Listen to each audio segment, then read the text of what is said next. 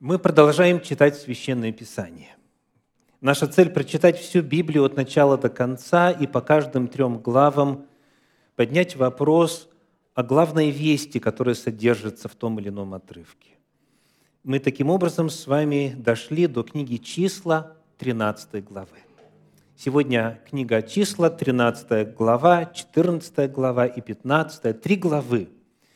Это наш отрывок для изучения в этой проповеди. И вот в этих трех главах есть одна яркая тема. Моя проповедь сегодня называется «Божья повесть, двоеточие, 12 соглядатаев».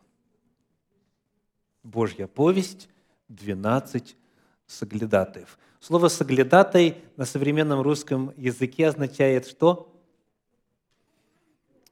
Шпион. 12 шпионов. 12, еще какое слово? Разведчиков. Да, если наши, то разведчики, если а, вражеские, то шпионы. Да? 12 соглядатаев. Вот об этом пойдет речь. И мы начинаем читать книга «Исход», 13 глава, стихи со 2 по 4. Когда мы будем читать, просьба, найдите в тексте ответ на вопрос, кто инициировал эту экспедицию. 13 глава, стихи со 2 по 4. «И сказал Господь Моисею, говоря, «Пошли от себя людей, чтобы они высмотрели землю ханаанскую, которую я даю сынам Израилевым. По одному человеку от колена отцов их пошлите главных из них». И послал их Моисей из пустыни Фаран по повелению Господню – и все они мужи главные у сынов Израилевых. Итак, 12 человек были снаряжены в эту экспедицию. Кто ее инициировал? Что говорит текст? Сам Господь, да? Написано у нас в 4 стихе «по повелению Господню». И вот дальше в этой 13 главе, в стихах с 18 по 21, рассказывается о цели этой экспедиции. 13 глава, стихи с 18 по 21. «И послал их Моисей высмотреть землю ханаанскую и сказал им, «Пойдите в эту южную страну и взойдите на гору, и осмотрите землю, какова она, и народ, живущий на ней, силен ли он или слаб, малочислен ли он или многочислен, и какова земля, на которой он живет, хороша ли она или худа, и каковы города, в которых он живет, в шатрах ли он живет или в укреплениях, и какова земля, тучна ли она или тоща, есть ли на ней дерева или нет, будьте смелы и возьмите от плодов земли. Было же это во время созревания винограда. Это эпоха, во время которой народ Божий подошел к границам обетованной земли. И вот здесь перечислены цели – что их посылают разведать, что их посылают высмотреть. Вопрос, кому была нужна эта информация? Какая земля, каковы укрепления, какой народ, много ли там, какие плоды и прочее. Это кому нужно знать? Вопрос, нужна ли эта информация Богу? Абсолютно нет. Потому что еще прежде, чем вообще вся эта затея с оставлением Египта и переселением в Ханаан началась, Господь сказал, книга Исход, 3 глава, стихи 7 и 8. Исход 3 глава 7 и 8. «И сказал Господь, я увидел страдания народа моего в Египте, и услышал вопль его от приставников его. Я знаю скорби его, и иду избавить его от руки египтян, и вывести его из земли сей в землю какую? Что текст говорит? Хорошую и еще какую? Пространную и еще какую? Где течет молоко и мед. И названы народы, которые там живут. То есть Бог все знает. И какая земля, и какие народы, и есть ли укрепление или нет, и что там растет, и чего не растет. Богу эта информация не нужна. И поэтому вновь появляется вопрос. Кто же инициировал эту экспедицию?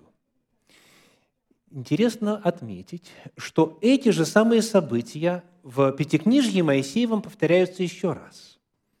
Давайте откроем книгу Второзакония, первую главу, и прочитаем там стихи 6 по 8, и далее с 19 по 22.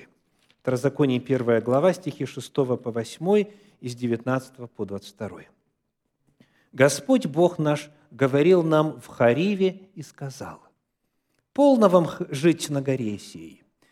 Обратитесь, отправьтесь в путь, и пойдите на гору Амареев, и ко всем соседям их, на равнину, на гору, на низкие места, и на южный край, и к берегам моря, в землю ханаанскую и к Ливану, даже до реки Великой реки Ефрата. Вот я даю вам землю сию, пойдите, возьмите в наследие землю, которую Господь с клятвой обещал дать отцам вашим, Аврааму, Исааку, Иакову, им и потомству их».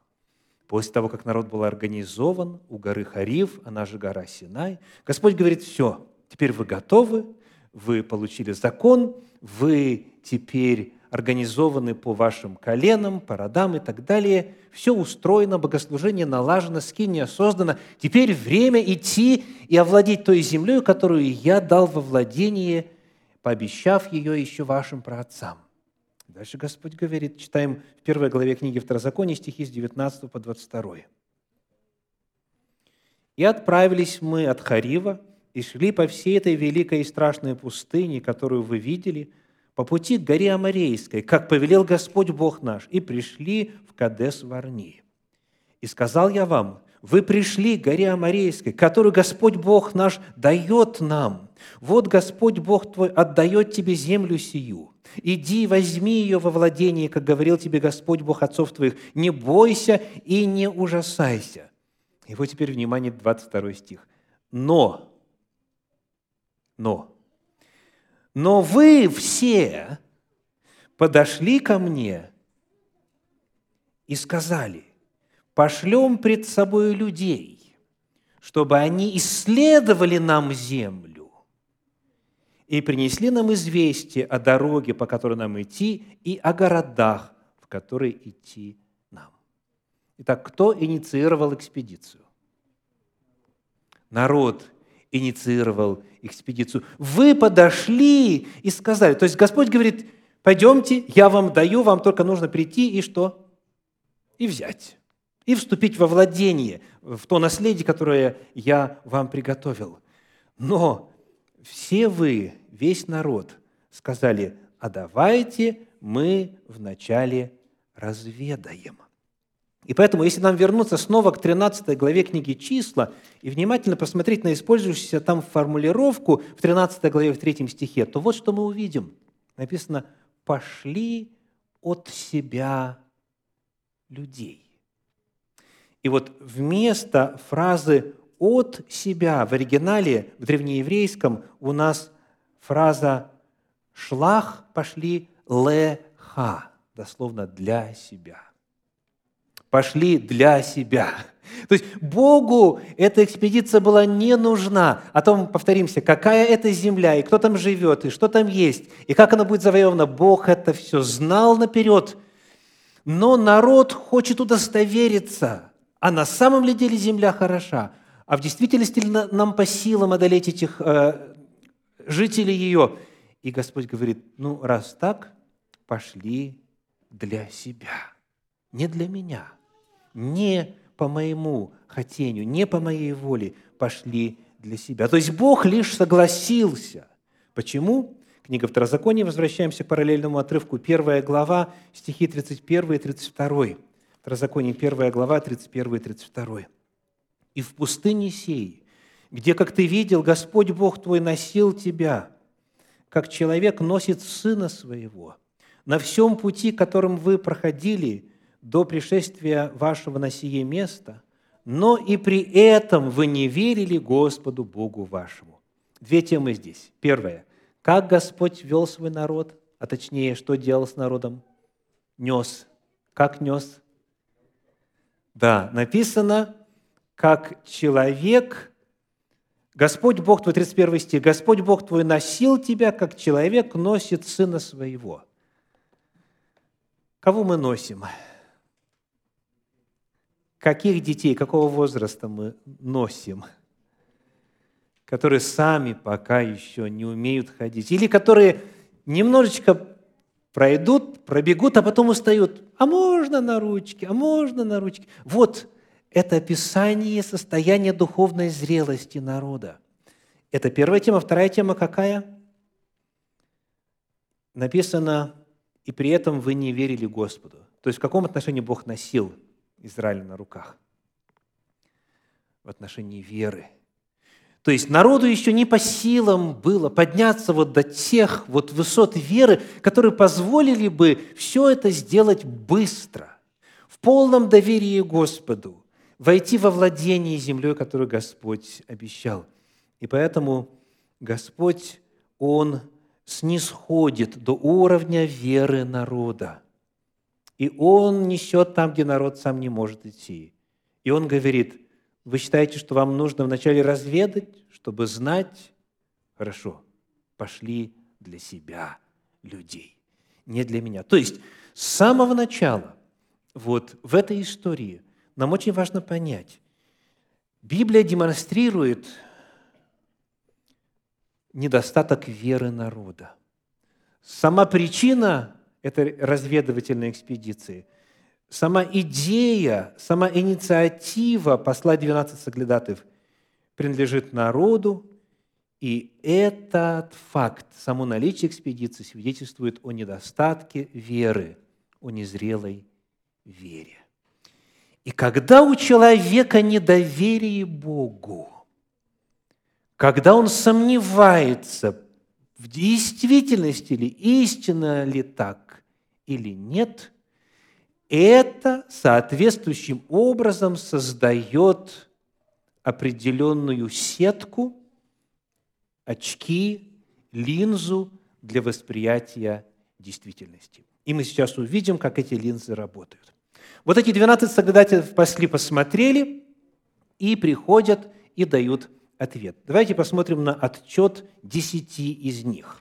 Книга числа, 13 глава, стихи с 26 по 28. Числа 13 глава, с 26 по 28. «И, высмотрев землю, возвратились они через сорок дней. И пошли и пришли к Моисею и Аарону и ко всему обществу сынов Израилевых в пустыню, Фаран, в Кадес, и принесли им и всему обществу ответ, и показали им плоды земли и рассказывали ему и говорили, мы ходили в землю, в которую ты посылал нас, в ней подлинно течет молоко и мед, и вот плоды ее. Итак, каков результат экспедиции? Все соответствует Божьим словам. Вот как Господь обещал еще там, еще в земле египетской, что земля – это хороша, что там течет молоко и мед. В действительности, что они говорят? В ней подлинно течет молоко и мед, и вот плоды ее. Скажите, что бы можно было бы после этого сказать? Вот что бы вы сказали? Что было бы логично сказать в этой ситуации? Поблагодарить Бога, правда? Спасибо. То есть сказать, Аллилуйя! Слава Богу! Господь верен и истинен. Что Он сказал, то соответствует реальности, то соответствует действительности. Богу, соответственно, можно доверять. На Его Слово можно полагаться. И раз он теперь говорит, книга Второзакония, 1 глава, 8 стих, раз он говорит, вот я даю вам землю сию, пойдите возьмите в наследие землю, которую Господь с клятвой обещал дать отцам вашим, то Бог непременно исполнит свое слово, Он обеспечит исполнение своей клятвы. Бог в принципе никогда не лжет. А когда Он еще и клянется, то это вообще никакому сомнению не подлежит. Вот это была бы оправданная, логичная, выверенная реакция на принесенные известия 12 соглядатаев. Правда?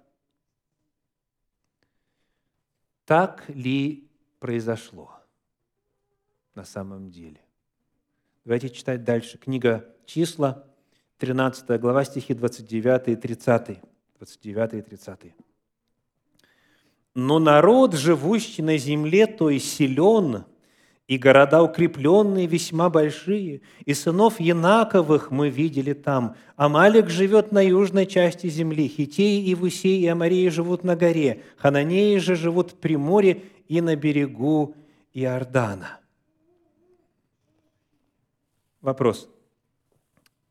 Точно ли это отчет? То есть в действительности ли эти народы там жили? Да или нет? Да. Как Господь и сказал. Он сразу сказал еще там, в Египте, какие народы живут в земле ханаанской. Хорошо. Теперь еще вопрос. А вот эта вот информация о том, что э, народы там какие? Сильные. Это соответствует информ, э, эта информация, соответствует действительности или нет? Что города укрепленные, что народы сильные. Тоже соответствует. То есть, есть ли у вас какие-то претензии вот на данном этапе к э, соглядатаям, к этим десяти? Вот, дорогие, обращаю ваше внимание на одно коротенькое слово в начале 29 стиха. Посмотрите, если можно, 29 стих. Вот эти все факты, что народ многочисленный и сильный, они предваряются одним роковым словом. Каким? Но. Но. То есть это «но», оно всю эту информацию подает, соответственно, в каком свете? В негативном свете. То есть это представляется как отрицательная информация.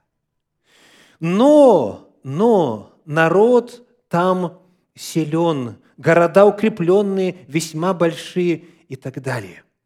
И вот отсюда начинается путь вниз. Факты теперь уже воспринимается сквозь особую линзу. И эта линза как называется? Неверие. Эта линза называется недоверие Богу. Факты остаются неизменными, но отражение этих фактов в сознании людей идет со знаком минус. И встав на этот путь, они идут дальше. 32 стих говорит, число 13, 32.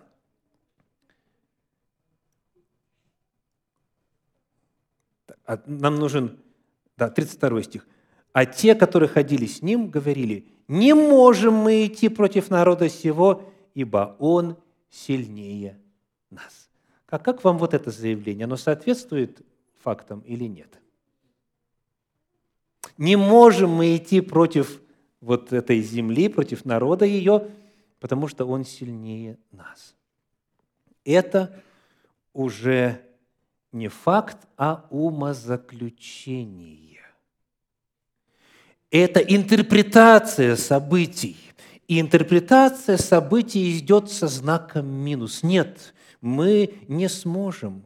Эта интерпретация основана на изначальной предпосылке, на изначальном недостатке веры. Мы не справимся. Эта задача нам не по силам.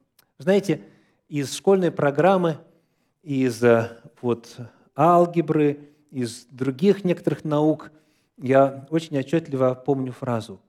Она провозглашается в конце доказательства теоремы. Какая фраза? Что и требовалось доказать. То есть школьник и так знает, что он хочет доказать. И ему важно подобрать факты, чтобы это доказательство было достаточно, что и требовалось доказать. То есть если в действительности не доверять Богу, то вот этот факт, который перед ними, а именно, что это народ многочисленный, города укрепленные, народ сильный в военном отношении, это все истолковывается во свете избранной предпосылки. А дальше еще хуже – 13 глава, стихи 33 и 34. «И распускали худую молву о земле, которую они осматривали, между сынами Израилевыми, говоря, земля, которую ходили, проходили мы для осмотра, есть земля, поедающая живущих на ней. И весь народ, который видели мы среди ее, люди великорослые. Там видели мы и исполинов, сынов Янаковых, от исполинского рода, и мы были в глазах наших перед ними, как саранча. Такими же были мы и в глазах их. Что мы здесь находим? Ну, во-первых, весь народ – люди великорослые. Это что уже? Это уже преувеличение. То есть, кажется, все равны, как на подбор, да? Как в известном стихотворении. Все люди великорослые. Дополните вы? Нет. Это преувеличение, но преувеличение, которое искажает реальность, опять же, в пользу того, что требовалось доказать. Недоверие. Еще одна фраза в 34 стихе. «Мы были в глазах наших, как саранча». Ну, саранча какого размера? Ну, может быть, сантиметров 10-12, да? Миллиметров 10, 12, 15. Да, вот, пожалуйста, полтора миллиметра. Ну, бывает чуть побольше саранча.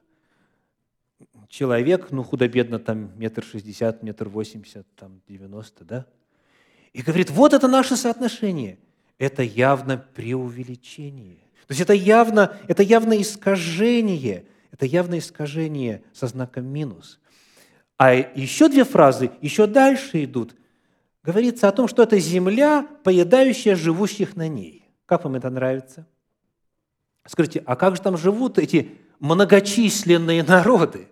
Как же там накопилось много людей, если земля живущих на ней поедает? А второе еще более удивительное. Такими же, сказано, как саранча, были мы и в глазах их. То есть не только мы казались саранчой по сравнению с этими великанами, но и великаны смотрели на нас и видели кого? Саранчу. Скажите, а это как возможно было узнать? Как вы думаете, не общались с этими великанами? Чтобы узнать, как эти великаны смотрят на них. То есть это уже явно совсем выдумка. Выдумка, что земля поглощает, выдумка, что великаны думают, что израильтяне – это как саранча. То есть, смотрите, что происходит. У нас есть движение. Первый. Предпосылка какая? Недоверие. Недоверие Богу. Недостаток веры. Вторая. Следующий шаг.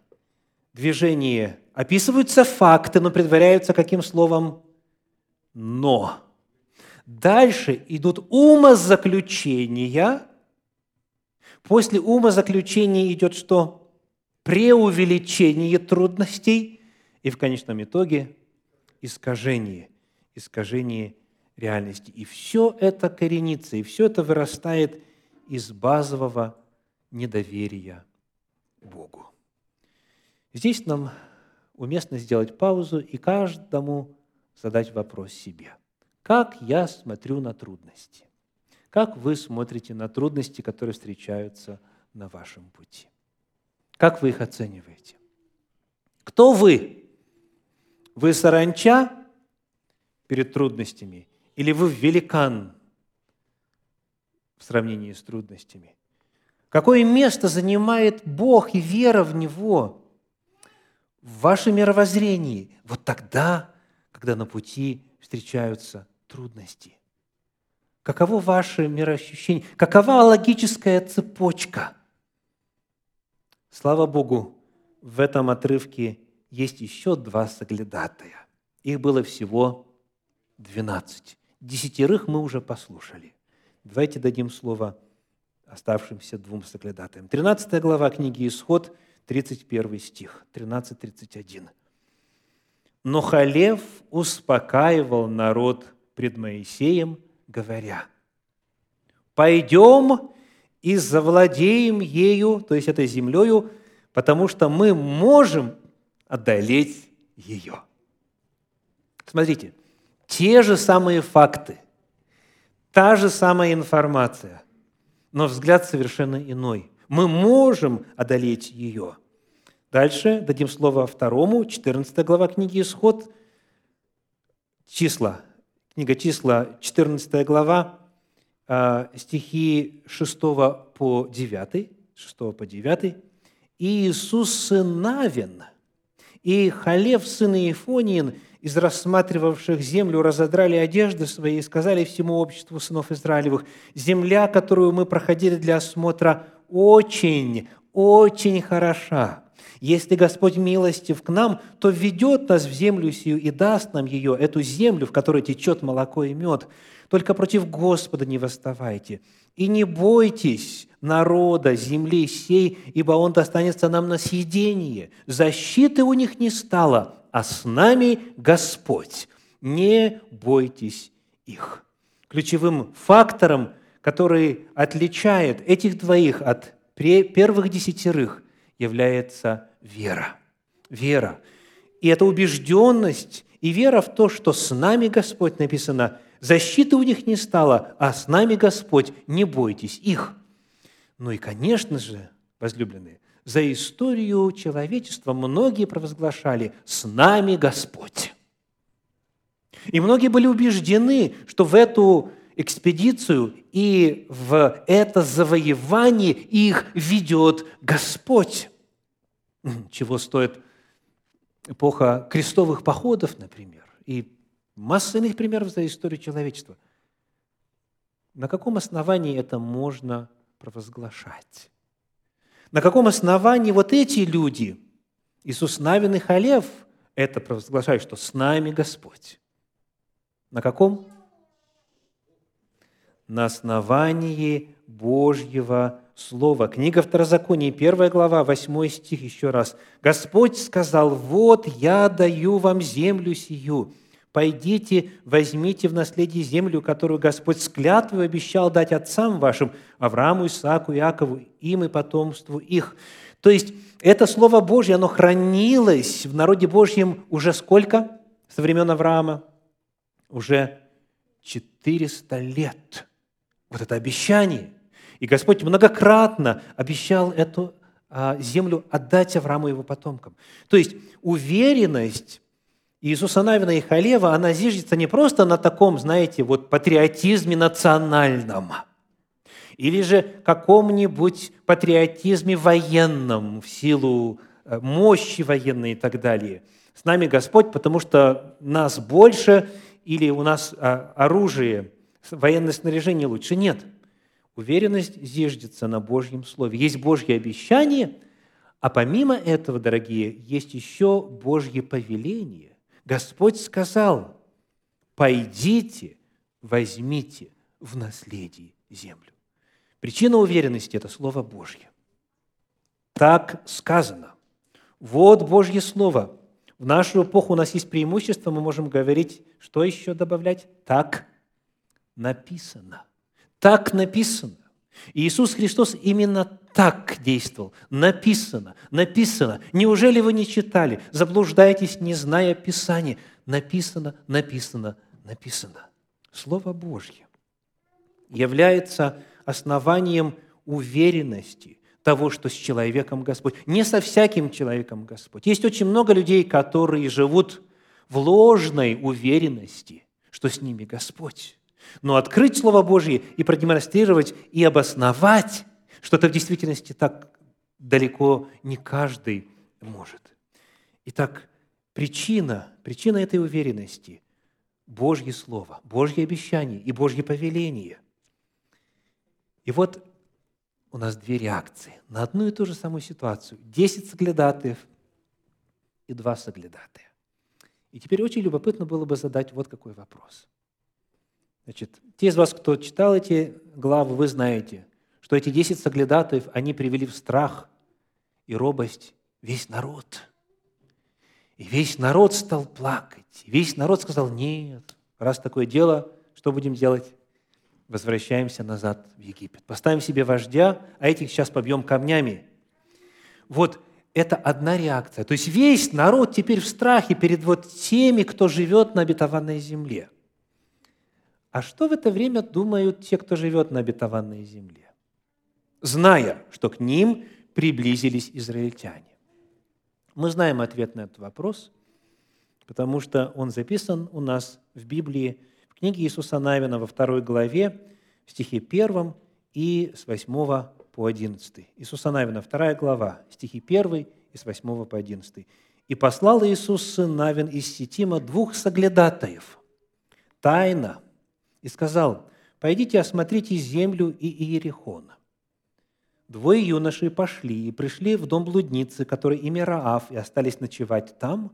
Прежде, нежели они легли спать, она взошла к ним на кровлю и сказала им, «Я знаю, что Господь отдал землю сию вам, ибо вы навели на нас ужас, и все жители земли сей пришли от вас в робость».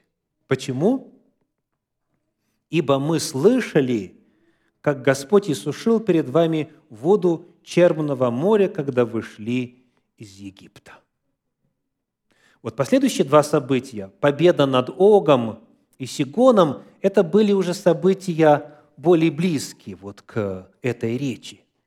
И этих событий еще не было в истории израильского народа, когда 12 соглядатаев пришли. Но обратите внимание, что это Раав, жительница Ирихона, хананского города, она, описывая причину своей робости, и не только своей, что она говорит? «Все жители земли сей пришли от вас в робость, вы навели на нас ужас». Почему? Потому что мы слышали, как Господь иссушил пред вами воду Черного моря, когда вышли из Египта. Египет – это сверхдержава того времени. Против египетских колесниц никакое войско не могло устоять. Уйти из Египта и одолеть и победить армию египетскую – это было абсолютно, по-человечески говоря, невозможно. И поэтому народы ханаанские в страхе ожидали, когда этот народ приблизился к ним – Народы, в принципе, вокруг ожидали, куда ж теперь они пойдут? Господи, спаси, помилуй, хоть бы не к нам, потому что такой народ, он явно нас изгонит. То есть смотрите, что происходит.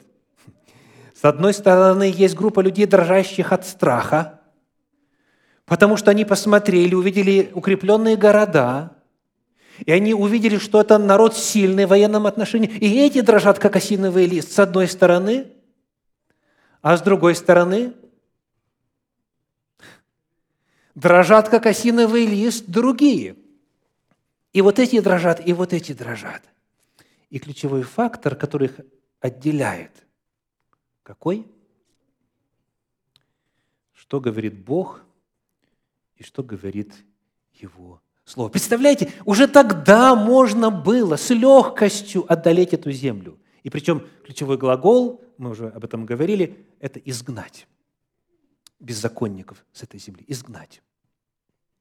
Уже тогда можно было, потому что они были в страхе, они знали, что с этим народом Господь, но из этого народа, с которым Господь, только несколько человек в это верят, что с ними Господь.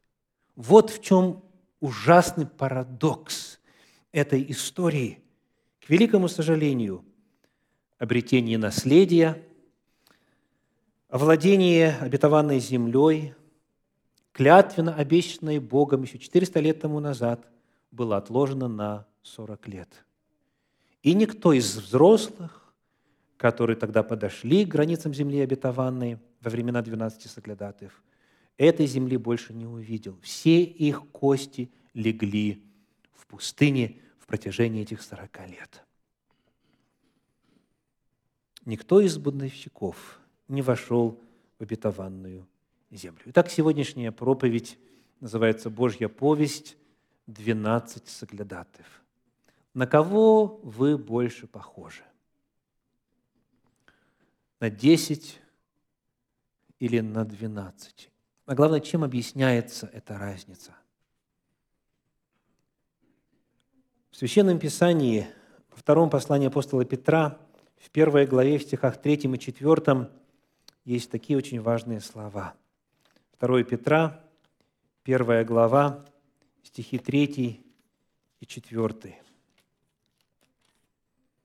«Как от божественной силы Его даровано нам все потребное для жизни и благочестия». Так что нам даровано – все потребное для жизни и благочестия. Через познание призвавшего нас славою и благостью, которыми дарованы нам великие и драгоценные обетования. Что у нас есть? Повторим, великие и драгоценные обетования. У нас с вами тоже есть Божьи слова.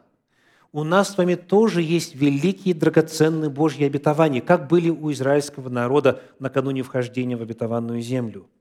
И дальше сказано, великие драгоценные обетования, дабы вы через них соделались причастниками божеского естества, удалившись от господствующего в мире растления похотью. У нас есть Божье Слово, у нас есть Божьи обетования, в которых есть все, необходимое для жизни и благочестия. Все, что представляет собой Божью волю, благую, угодную и совершенную. У нас также есть Божьи слова. Вопрос, верите ли вы этим Божьим словам?